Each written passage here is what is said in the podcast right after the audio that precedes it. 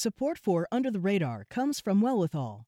Wellwithal believes that self care is community care. Premium products crafted for your daily wellness, from sleep support to heart health to your daily regimen. 20% of Wellwithal's profits are committed to leading the fight for health equity. They won't stop until it is truly well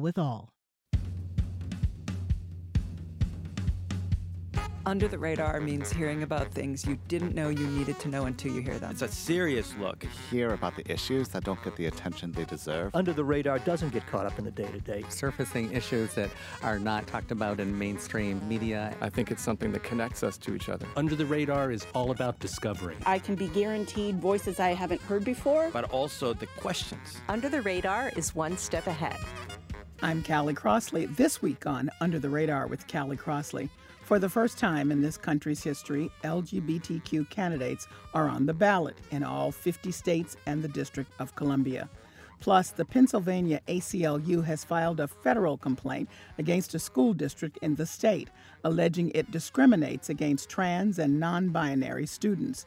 And 20 states across the country have pledged to offer a legal shield against anti LGBTQ legislation, a move some are referring to as the Rainbow Wall. Those stories and more on our LGBTQ News Roundtable.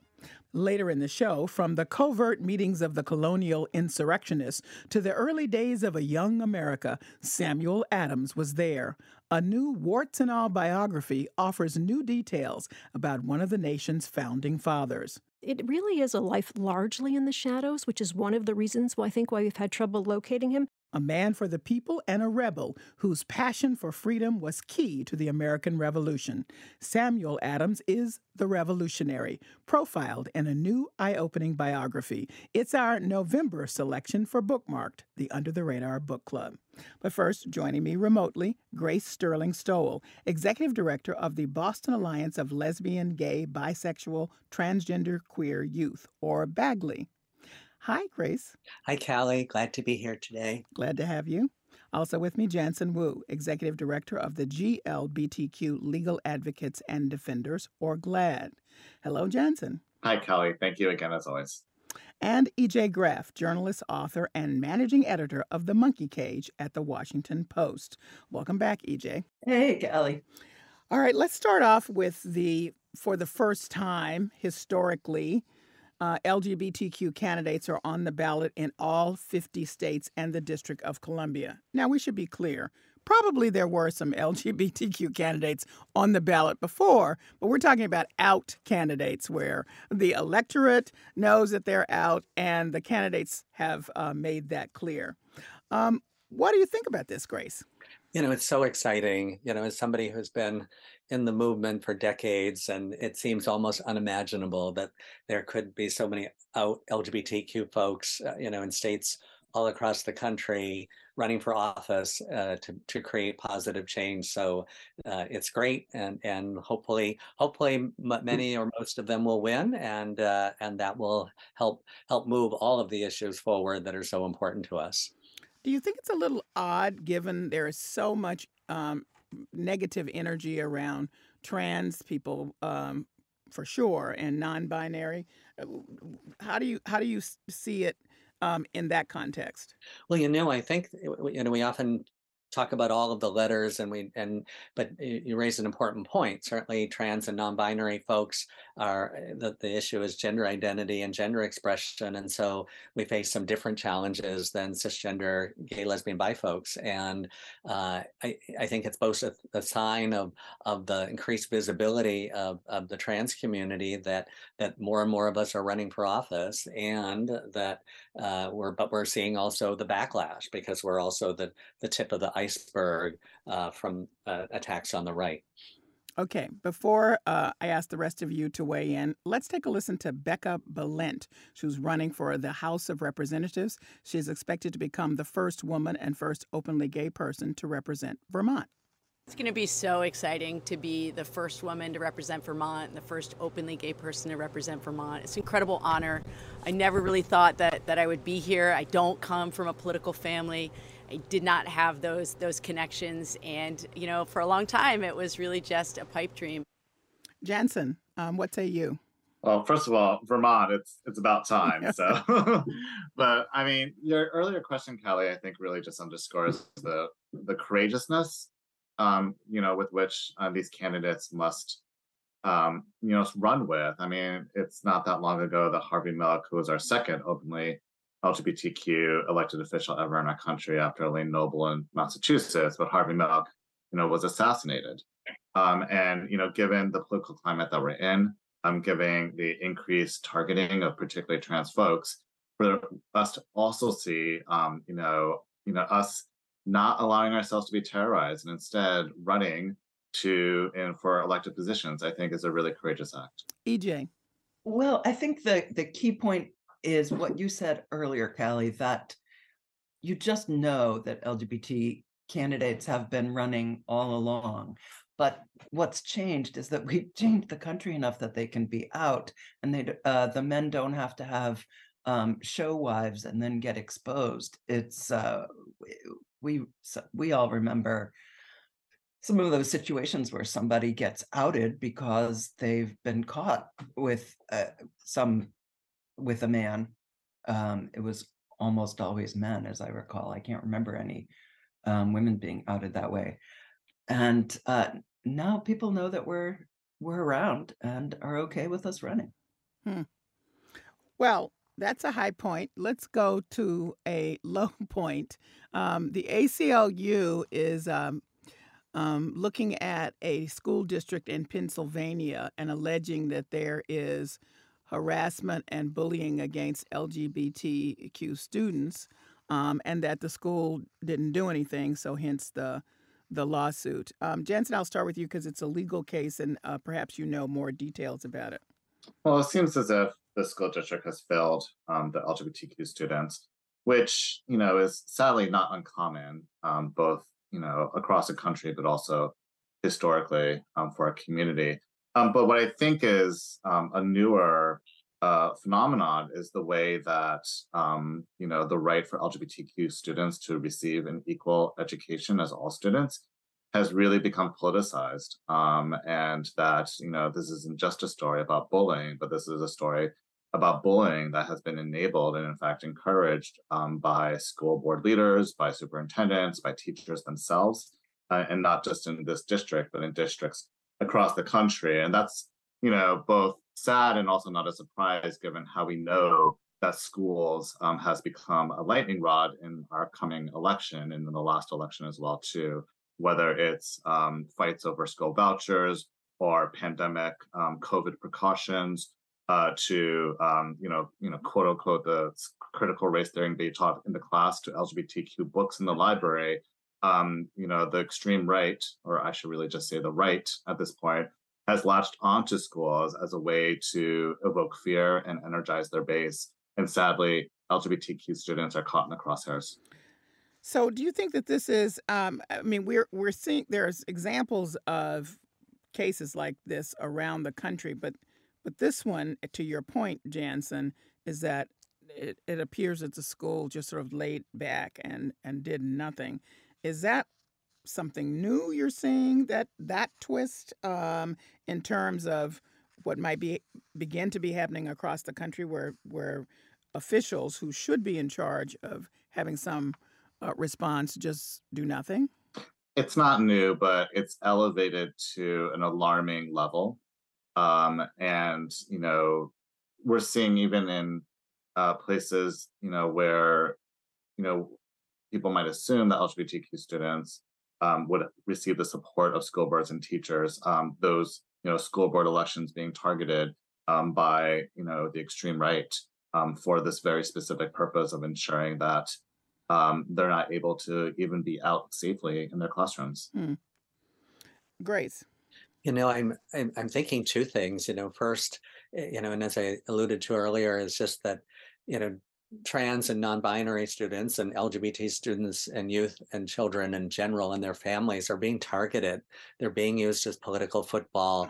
Uh, they're under attack. There's just horrible things that are uh, being aimed at them by the right, uh, and and it's frightening. And that being said, I'm always proud when when young people step up and advocate and protest and and and I'm seeing more and more of that happening, uh, both locally and, and nationally, where young people are saying enough, and increasingly they have family support, so mm-hmm. that that that it is uh, it is young people and their families stepping up to combat uh, all of this hate.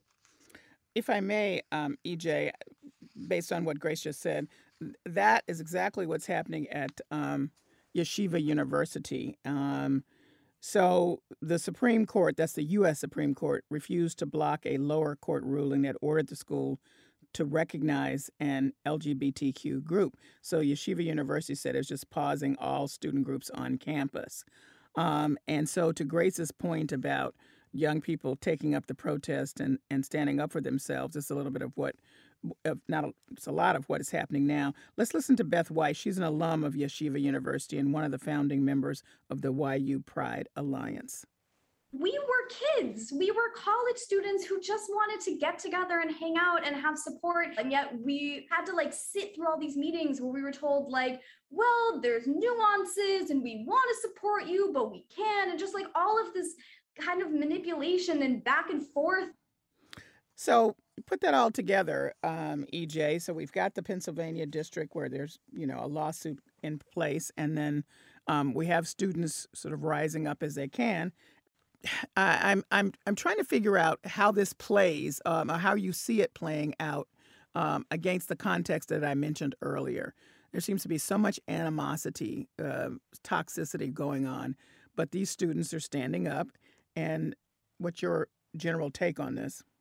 Well, I, think um, the country has completely changed. So it's visible now that picking on gay kids or trans kids, LGBTQ kids, is bullying, and that what what the right wing right now is doing is nationalizing that bullying and saying these are the these are the people who are bringing down civilization for you now, particularly the trans kids. Um, they're they're the ones who are on the very front lines of destroying your country and your manhood. But the kids i have teens living in my house and they tell me everybody knows people who are gay um, or and they usually use that term to mean the entire spectrum and nobody cares um, and so they're walking out and saying no no you can't do this to our friends and that that gives me some hope Mm. I guess I I think um, that Grace is right. Grace, I'm coming back to you about uh, the students standing up. But you know what what is a little um, troubling is that in Virginia, at least, we're talking about you know rules that have been put in place by by the governor. You know that um, in Pennsylvania, they don't really you know it was just it was it was their laying back so to speak but in virginia you know, it's on the books. Um, and so you're really, it's concretized, I guess is what I'm saying. So there are students trying to protest rules that have been put in place, despite what EJ has said about um, what their classmate, what their classes look like, what their understanding is about who their classmates are, all of that. In reality, you know, and still there are these rules that are um, troubling. You know, I think what what uh, and this might be a miscalculation on the right. I mean, there's many ways to to fight. There's fighting in the courts. There's fighting, you know, uh, against policies. There's um, uh, fighting in the streets, uh, and there's fighting at the ballot box. And you know, this coming Tuesday. And uh, I think the miscalculation of the right is that the LGBT com- community, you know, we've we've come a long way, and we're not going back. And and there are more allies than ever before. You know, to EJ's mm-hmm. point, there there are more families that are supportive, more friends, and just people in the community where say this is a non-issue, and and they're seeing politicians making an issue. And, and the more they the the right pushes, the more they're going to find that the left is pushing back in in all those fronts. If you're just tuning in, this is Under the Radar with Callie Crossley. I'm Callie Crossley, and here with me are Grace Sterling Stowell, Executive Director of BAGLY, Jansen Wu, Executive Director of GLAD, and EJ Graff, Managing Editor of The Monkey Cage at The Washington Post. We're discussing the latest LGBTQ plus news in this week's roundtable. So, to all of your points, there is now a formal effort to create something called a rainbow wall, which is really interesting. So these are 20 states across the country that have pledged to offer a legal shield, Jansen. Um, talk about uh, what this means and what it could mean uh, if it gets even more pickup. 20 states is quite a number. Um, it is so important for you know states that you know are able to you know protect LGBTQ communities, but also send a symbol of support. Um, you know, in an age when we're so polarized, um, you know, this is this is important um, for young people. Um, and I also want to just say that I mean we can't exist as a nation, or you know, and we can't leave behind folks in our community in other states if you know we got half the country that's going to allow LGBTQ youth to be who they are and receive an equal education without fear of violence or harassment in their schools. And then the other half that you know where you know elected officials all the way up to the governor are targeting um, their ability to even be out or you know to talk about their families that they have you know two gay dads or two lesbian moms um, which is now the state um, case in, in multiple states in this country. Um, we got five states in the country where you know you, there's required parental notification if the school is going to talk about anything lgbtq inclusive. GLAD has a lawsuit right now even in new hampshire um, that passed a school censorship ban uh, that um, prohibits um, teachers from talking about specific banned concepts uh, which include issues of sexual orientation and gender identity but also race and disability and gender. And the impact is that it's chilling teachers' ability to teach and also provide support for their students. To be clear about what that blue wall looks like in in its uh, iterations, one is our, our, plans to offer refuge. Uh, following up your point, Jansen, about um, how dangerous it is for a lot of these young people in certain states to transgender youth and their families, right, against this this wave of anti-LGBTQ legislation. Um, and then there are uh, folks are getting referrals, I folks like yourself from other states about, you know, what ways that they can combat um, the legalities that have been put in place, the rules as I was referring to earlier. EJ, why don't you weigh in on that, on this rainbow wall? Uh, what Jansen said about we can't um, leave behind our our friends and um, fellow rainbow folks in the all the other states it it points to how important it is to have a Democrat in the White House. The Department of Education and the Justice Department Civil Rights Division are going into some of these school districts and fighting some of these policies, taking the school districts to task. Oh, it really matters to have the federal government on our side. And that's just to underscore that's uh, could be a partisan statement on your part, but the point is that a lot of this anti-LGBTQ legislation and rules are coming from Republicans. That's not a you know that's not a, a partisan statement. That is the fact. So we want to be clear that people understand that's where it's coming from. Now speaking of republicans who are running for office uh, and the culture war clashing th- i have to say this story crossed my desk my my computer screen and i was floored because this is the level of toxicity that I've not seen in a while. And this is the story about whether there are students, and they really are referring to, you know, trans students who are pretending to be cats and peeing in the hallway in litter boxes. I, I, this is, in case anybody's listening to this and thinking it's true, it is not, but it has gathered steam. Some somebody made up a hoax. And so let's just take a. This is a clip from the Today Show, so that you get a sense of what's going on. Um, the story has gathered national attention. Uh, the more people say this is not happening, it seems to get um, some energy. But here it is from the Today Show. The first sign of the rumor in the U.S. appears to have been this Michigan school board meeting last December. I heard that at least one of our schools in our town has a, in one of the unisex bathrooms, a litter box for the kids that identify as cats where it was discussed by a parent without proof, then shared on Facebook by a chairwoman of the Michigan Republican Party, referring to furries, a small group of people who are interested in and may dress up as animals with human like features. The false story snaking its way across the country. They think they're a cat.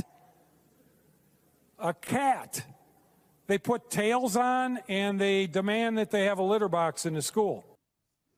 All right, EJ, um, you too are rightly freaked out about this. What, what do you have to say about it?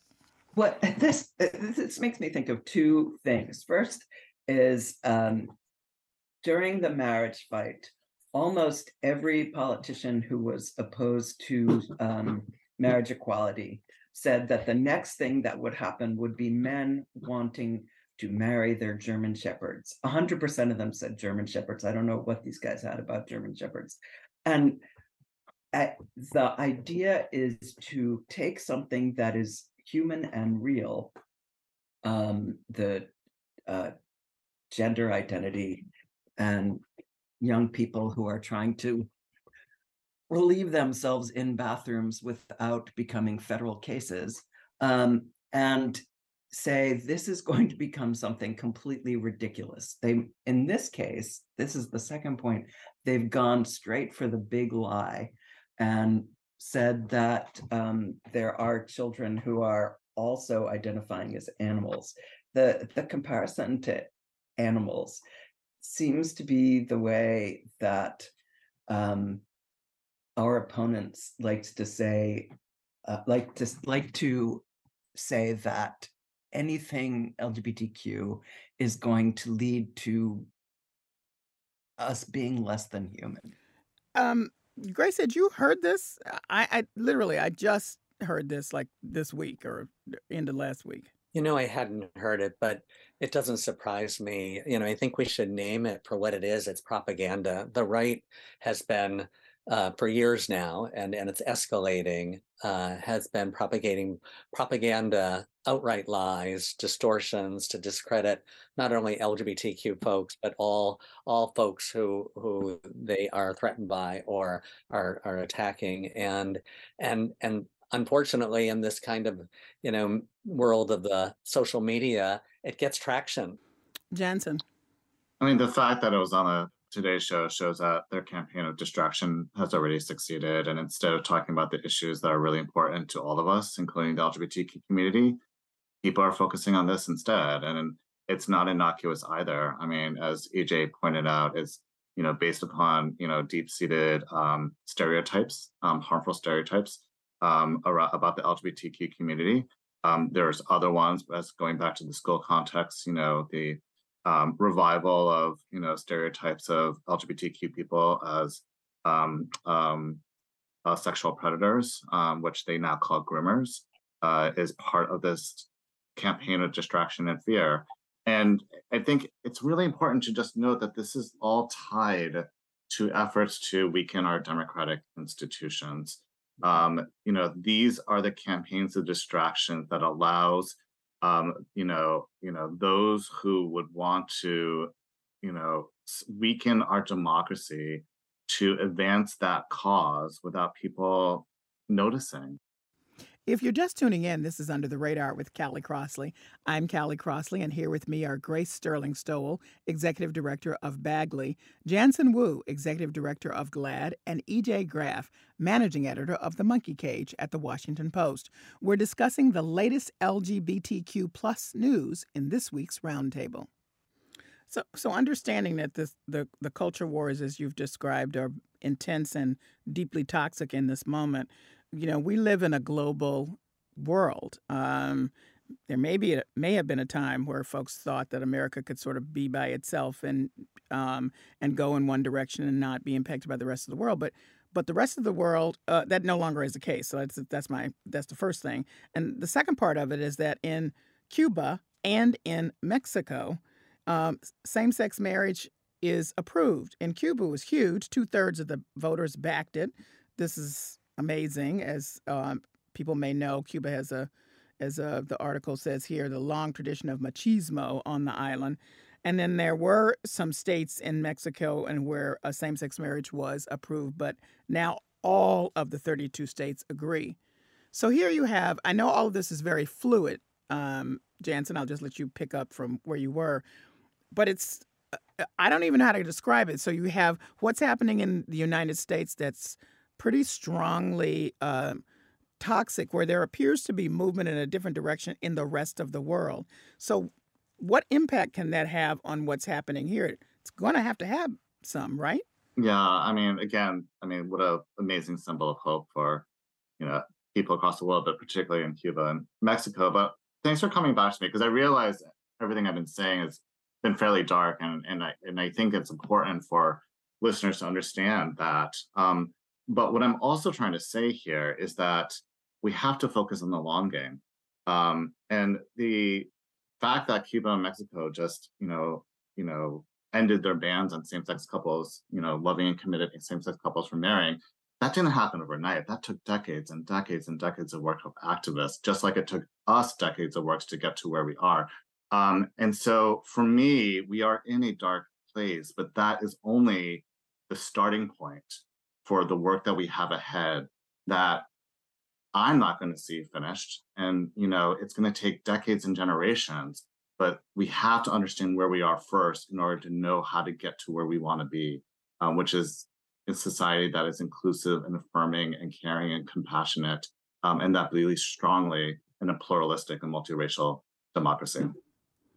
Would you like to weigh in, Grace? Hmm. I, you know, Jansen and I've had these conversations, and, and and he's absolutely right. You know, the challenge for all of our communities is this balance between recognizing the the real threat and the real dangers that are facing us at the same time uh, you know being clear and having hope for the the work that as we move forward um, because it, it, it's it's going to take all of us working together uh, and and and probably in different ways than in the past where where some of the the movements were more siloed but to, to be working together in common cause uh, to to make sure that we we don't lose our democracy and we we retain protections or we create them where they didn't previously exist because it's it's the only way that all of our communities can move forward so uh, it's it's yeah it's the blueprint for the work that we have to be doing. EJ? I think um, it's really important to notice that it's the authoritarian countries, the um, Russia and um, Iran, that crack down on anything that hints of deviation from rigid gender roles. Um, and it's vibrant democracies that allow people to be who they are. Uh, I'm not going to say Cuba is a vibrant democracy. Um, that was that seems to have been more um, hearing enough from friends in other parts, friends and family in other parts of the Americas, uh, to allow to want to embrace one's cousins and friends and so on as who they are. But the DeSantis, the right wing in this country, just to emphasize what um, what Jansen was saying, the right wing in this country really is following the playbook of uh, the Hungarian government and Putin in cracking down on any gender variation, any um, intimacy that is not just man in charge, um, woman behind him. Um, and and yes, these are all tied together if we want a democracy, if we want freedom of our own bodies, then um, we have to be involved. Hmm.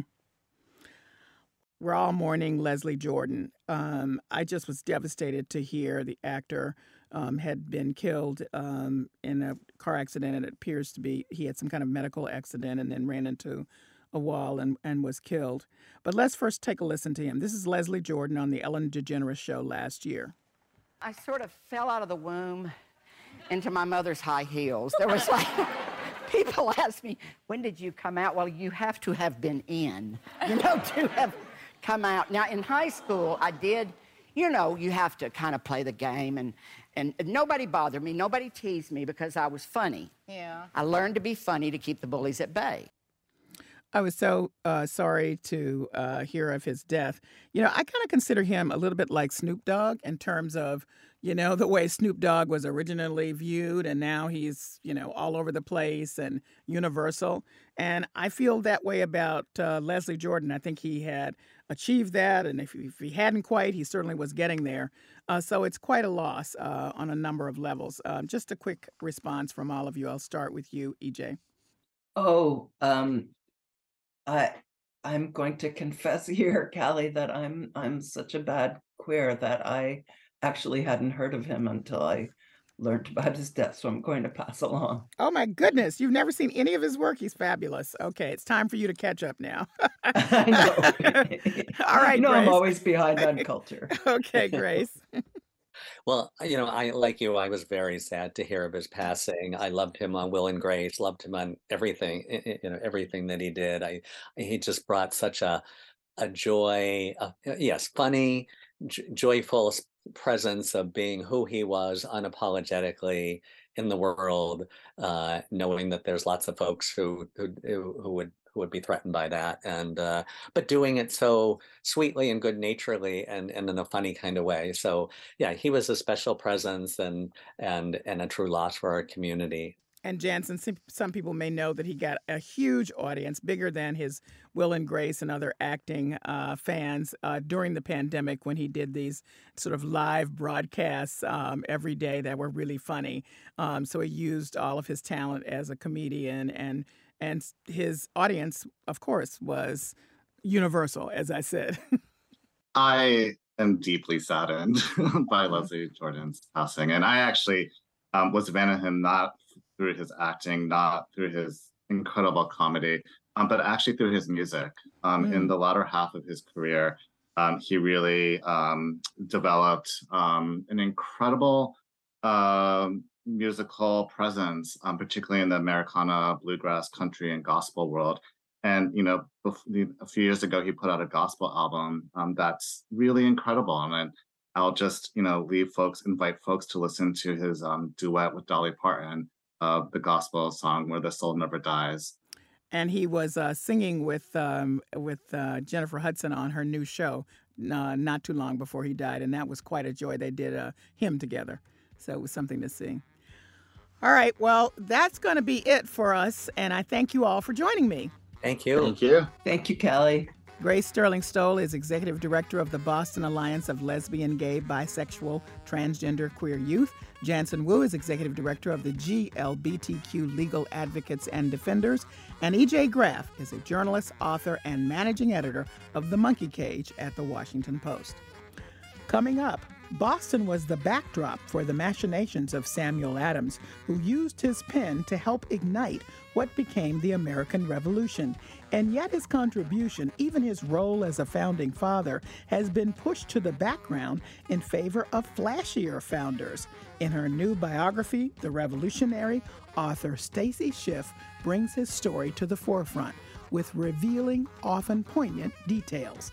The Revolutionary is our November selection for Bookmarked, the Under the Radar Book Club. That's next. This is Under the Radar with Callie Crossley. I'm Callie Crossley.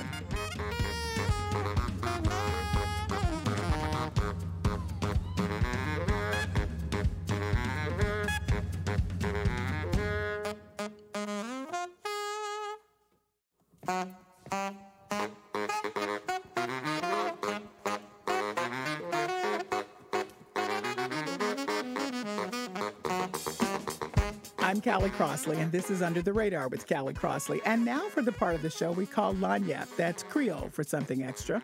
Thomas Jefferson, George Washington, John Hancock, they are a few of the nation's founding fathers whose stories seem embedded in our collective memories. Founding father Samuel Adams, it's fair to say his story is not top of mind. And yet, as author Stacy Schiff's new biography makes clear, he was instrumental in stirring the revolution that led to independence. Schiff's new book, The Revolutionary, uncovers little known facts about Adams, revealing a man whose contribution has not been fully embraced. The Revolutionary is the sixth biography by author Stacy Schiff. The former senior editor for Simon & Schuster won the 2000 Pulitzer Prize for biography for her book about Vera Nabokov. Her essays and articles have appeared in the New Yorker, the New York Times, and the Washington Post. And Stacy Schiff joins me now in the studio. Welcome to Under the Radar. Thank you so much, Kelly. I'm thrilled to be here. Well, I think it's clear that not many of us think about Samuel Adams in the way that you have extensively given us a peek into his life and to his importance in creating a young nation. So let me start at the beginning. Why did you decide to write a book about Samuel Adams?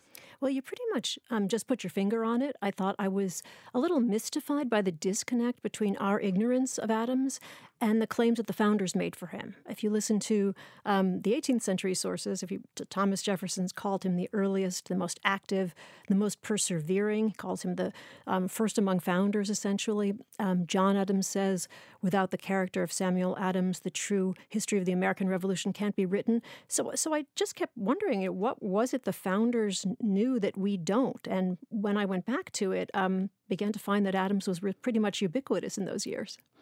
Well, it's interesting because I would think that the fact that there was so little to go on, because as you've explained uh, in the book, that that would turn you off really.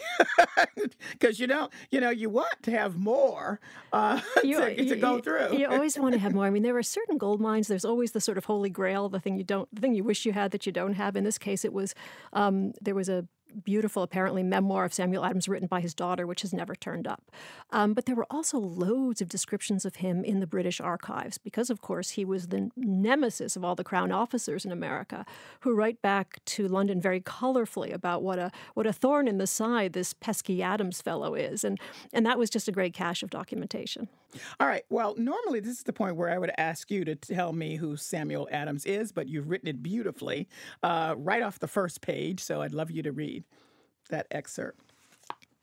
Samuel Adams delivered what may count as the most remarkable second act in American life. It was all the more confounding after the first. He was a perfect failure until middle age. He found his footing at 41 when, over a dozen years, he proceeded to answer to Thomas Jefferson's description of him as truly the man of the Revolution. With singular lucidity, Adams plucked ideas from the air and pinned them to the page, layering in the moral dimensions, whipping up emotions, seizing and shaping the popular imagination.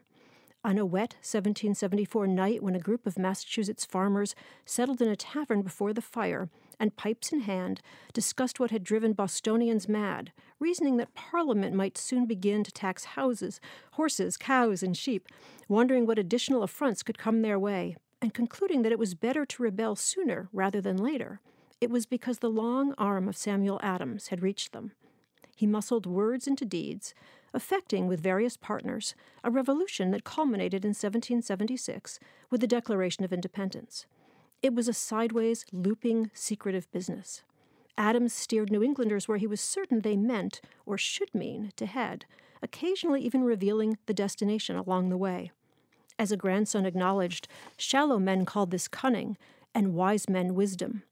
The patron saint of late bloomers, Adams proved a political genius. Wow. Um, so let's deconstruct some of that because I just was enthralled um, with with that uh, opening. So I'm thinking, wow, look at this guy. I knew barely anything about him, and he's got all this going on. First of all, I have to point out that he was 41, as you point out, when he first got the stirrings. But I want to go back uh, when he first did something about how he felt about it. But I want to go back um, to his entering into Harvard College and the question that is asked of was asked at that time of all of the students and the way that he answered it was totally different. And it seems to me, Stacy, that you were saying by revealing that bit of information that he was already focused, uh, even if he didn't know it yet, on on something bigger than than what they would have expected him to be. That's right. It's it's the question um, he poses in his master's thesis, where he answers the question: um, essentially, can opposition to to the throne be justified if the republic is at stake? And he probably answers that question, and, and he and comes down obviously on the side of yes. Um, and he probably answers the question as he does because an act of parliament um, had recently been issued, which had ruined his family. It was a bit of what was understood by the colonies to be parliamentary overreach. Um, and it had bankrupted a group of men um, in and around Boston who were, who were, the directors of an venture called the Land Bank. So um, it's hard to draw a parallel. It's hard to draw a line directly from that thesis, directly from the family's uh, ruin. Of course, I his, did. I do. I do too. I mean, you know, it's, it's hard to believe that he could that that could not have played in a, played some kind of role. It's the first time in in Massachusetts history where a group of men consider defying the throne. Mm-hmm. So I, I think it is meaningful, at least in that respect. So a lot of stuff happens. I mean, he's a young man going to Harvard, and then he's sort of ambling around really in life and career at that point. And then it's he's becomes 41, and all of a sudden it feels like, but at the same time, it feels as though this was his moment, and he recognized it and reacted. Uh, tell us about that. I, I, think he really, we have, he had the, the Stamp and Sugar Acts really to um, to thank for that. He sort of goes from uh, black and white into into blooming color at that moment between 1764 and 1765. He's he's extremely, he's kind of shambles his way around Boston. He's fairly aimless. He's written for papers. He's very briefly had a job in an accounting firm.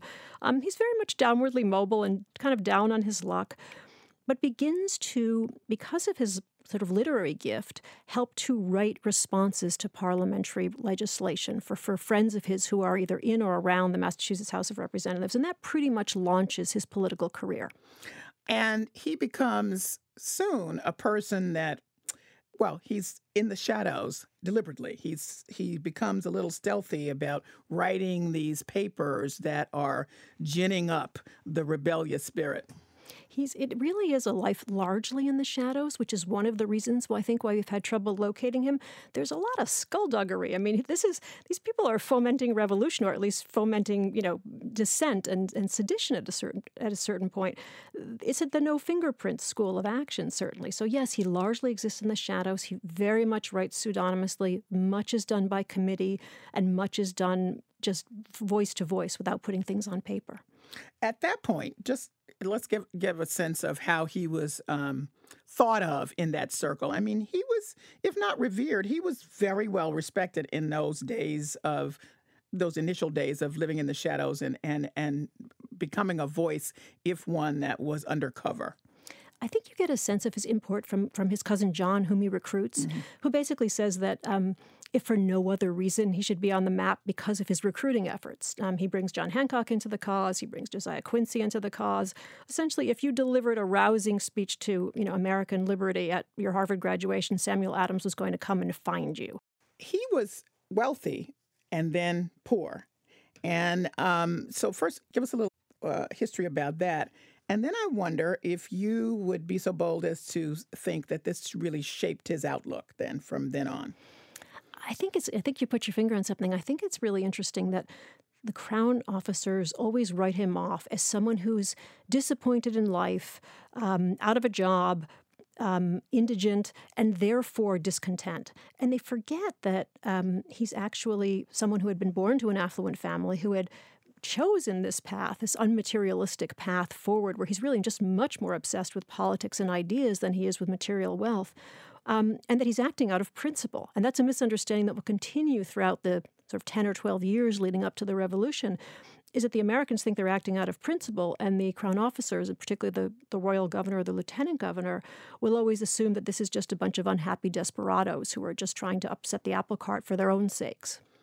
There's a couple things that you um, made clearer for me, and I I realize again my fuzziness about him. First of all, the Paul Revere ride, which you write about thrillingly, thrillingly. I mean, I know people are going to say, "Well, I know the poem and I know it's a thrilling story." I said, "No, you've just you don't even get it until you read your book." Stacy Schiff, author of The Revolutionary. I mean, I literally was on the edge of my seat like I didn't know what was going to happen.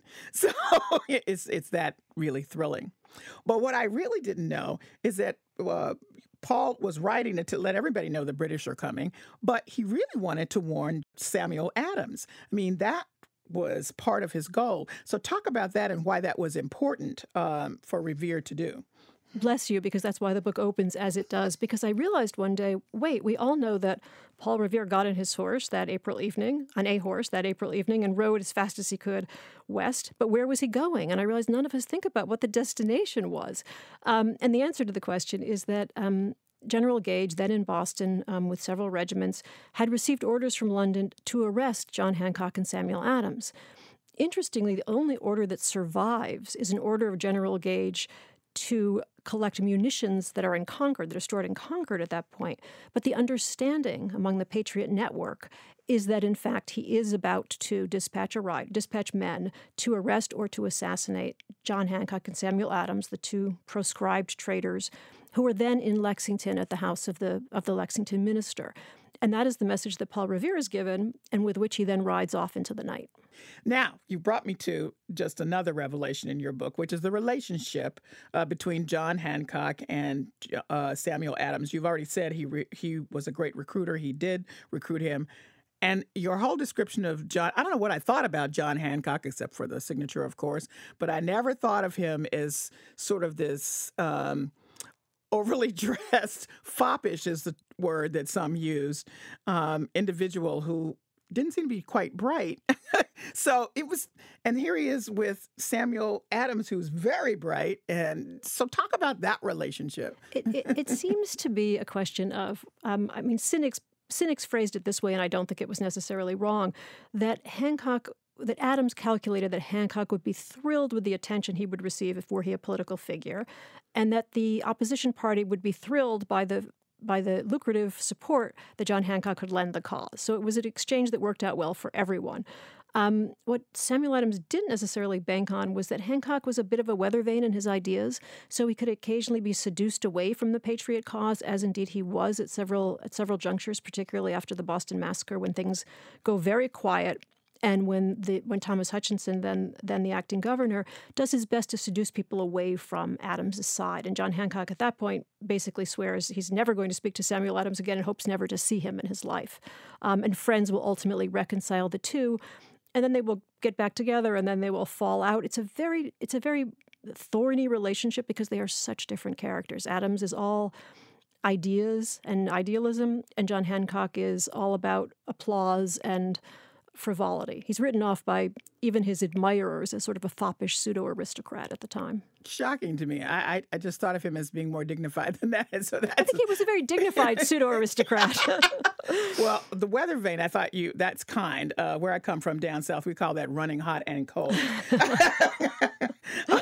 I, thought, boy, this guy, he is not a he friend. Does, he does. A, I think he's actually one of the reasons we forgot we forget Adams as much as we do because after when they return from the Continental Congress, Hancock goes out of his way essentially to denigrate Samuel Adams. And Hancock's word in Boston is very strong at that point. It's mm. golden. So mm. I think that he does him a great disservice at that point. I'd love you to read uh, another excerpt from the book. Nothing Adams included in his first public paper diverged from sentiments he'd long expressed and his opinions aligned with those of Otis, with whom he had clearly conferred. In a much read 1764 pamphlet, Otis contended that anyone who took property without consent deprived a subject of his liberty. If a shilling in the pound may be taken from me against my will, why not twenty shillings? And if so, why not my liberty or my life? He threw in a reminder that the colonies had, until recently, been settled without the least expense to the mother country. They prodigiously enriched Great Britain, no manufacturers from a European power other than Great Britain could be introduced to the colonies, and no honest man desires they ever should. He affirmed the undoubted power and lawful authority of Parliament to legislate for America. As uneasiness mounted around the new legislation, Adams emerged from the shadows, seeming over the summer of 1764 to step out of some sort of comic book phone booth. Otis may have launched him. The two were in close contact. Adams evidently turned out additional unsigned pieces for the House. He may have been propelled by British overreach, to which he would owe his career.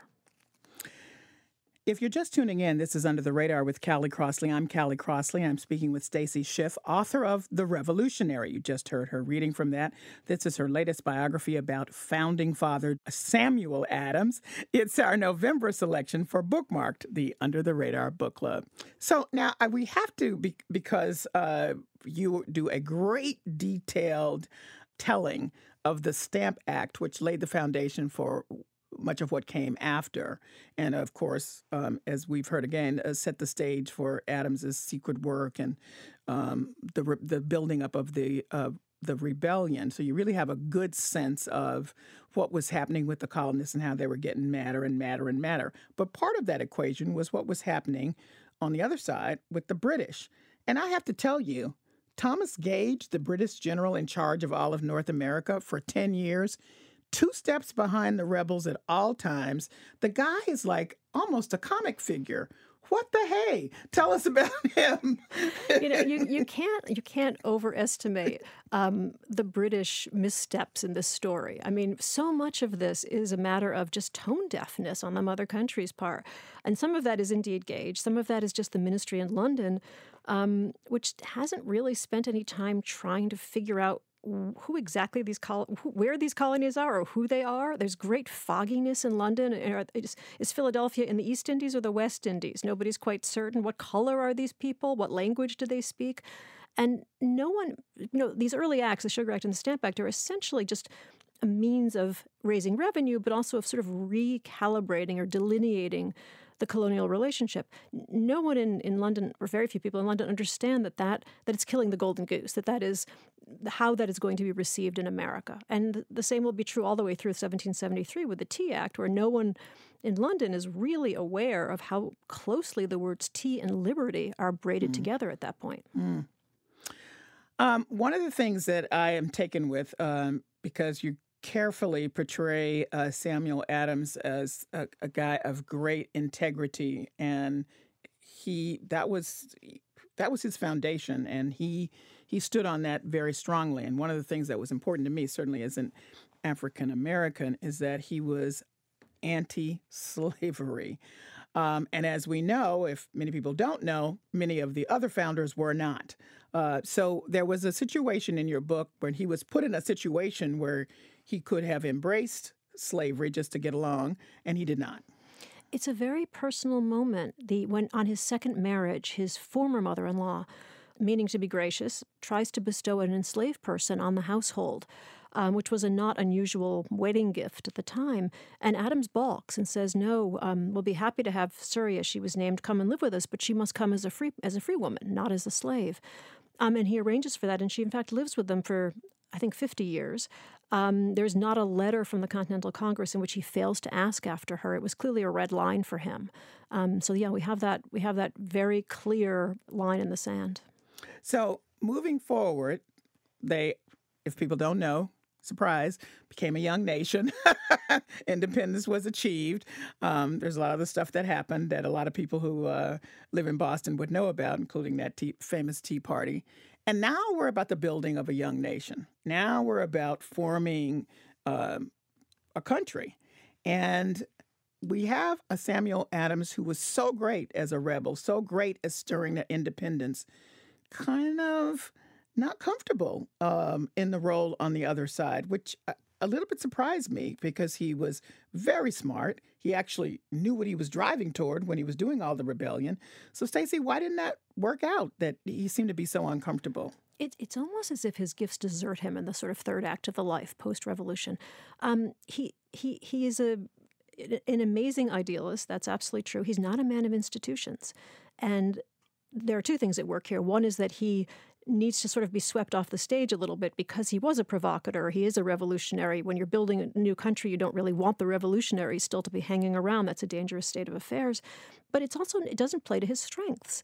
And he increasingly, over the years, it's really rather stunning, backs the wrong horse, gets involved with very shady characters, um, creates controversies, falls out with colleagues. Um, it's just sort of one fumble after another. Um, but it really does see as if, seem as if those years in which he is an absolute catalyst for ideas um, is his, is, are his glory years. And none of this kind of nation building. He's, he's not a federalist. He's very still intent on being a Massachusetts man um, hasn't really come around to this idea of America as a country. Um, those years are just not, you know, not the shining years of the life. So a couple things just got to me. First of all, he was not very well liked. I mean, people were beginning to, well, express actual hatred of him. They really disliked him strongly. Um, because he seemed one that was going to stand on his principles no matter what, even if he clumsily couldn't sort of figure out how to how to express that and then be a part of something that was being built, um, something that he he made possible to be built, as a matter of fact. Um, and then also that when he had the opportunities, uh, we mentioned the anti-slavery. He also pushed for women's education while all of this was going on, and I thought Whoa, was he ahead of his time? What what was that about? Where did that come from? He's very education, and he, you know, it's basically a threefold program. It's piety, virtue, and education, and to those three ideas throughout his life, he is entirely wed. Um, remember, he's the man who um, when Massachusetts goes to ratify the, the Constitution, feels there should be a Bill of Rights, which includes things like um, freedom of speech. I mean, he's very much ahead of his time in some ways, but but at a point where compromise is necessary, not a good compromiser. And so he, in fact, abandons his stance on that one. But yes, those are dangerous years for him. There's one moment where he, uh, somebody throws a, a, a letter into his garden that warns him against potential assassination because he has made so many enemies. Wow. I just, I actually felt a little pain to see how he was just, you know, slipping away um, at a time that ought, should have been triumphant for him. So I guess that means that's why then he just sort of faded into a kind of obscurity. I think he does himself no favors. First of all, in the sense that he is less popular at that in that third act of his life. John Adams will write to him and say, you know, the history of the revolution cannot be written without you. Um, he's essentially responsible for that entire revolution in thinking and in hearts and minds, as John Adams will put it, which precedes the, the fighting revolution. You should collect your letters, says John Adams to Samuel. And, you know, those con- whole countries will be interested in those decades of documents, and Samuel never does it. He leaves the history to others. And, and for me, one of the most poignant moments in the book is when he's reading, he reads the first history of the American Revolution, and it's not at all the way he's experienced it. I mean, it's a terrible, very poignant thing to be reading about what, what happened but to see that the story is contorted. Wow. So, if there's a spectrum of founding fathers and their contributions, where now, after having done this fantastic work on Samuel Adams, Stacy Schiff, where would you put him? Well, I think what John Adams said is right. I think that you know the the, the real revolution is the one in hearts and minds. That's the revolution that that Samuel Adams really. Um, almost single handedly masterminds. Um, so I'd put him on a pretty high pedestal this week. Maybe next week too. um, does his place in history deserve to be adapted, changed, highlighted, whatever? I like to think he, we can we can sort of fit him back in the picture. I mean, it's so much the it's so much the anarchic, um, rough and tumble, ragtag street theater of the revolution. I think we have a very, you know, we have a very sanitized, dainty version of this history, and it would be, I think, a, a smart thing to realize that it also um, has these other aspects to it. So I ask all my authors this, um, and there's so much in your book. I, will be interested to see how you answer it. What What do you want um, readers to take away from the your story, the revolutionary about Samuel Adams? Well, you know, I think one of the things I most admired about him was the ability to stand up to to stand up to power, the, the, the moral backbone, and I and I I suppose I'd love to think that that was that felt exemplary to other people as well.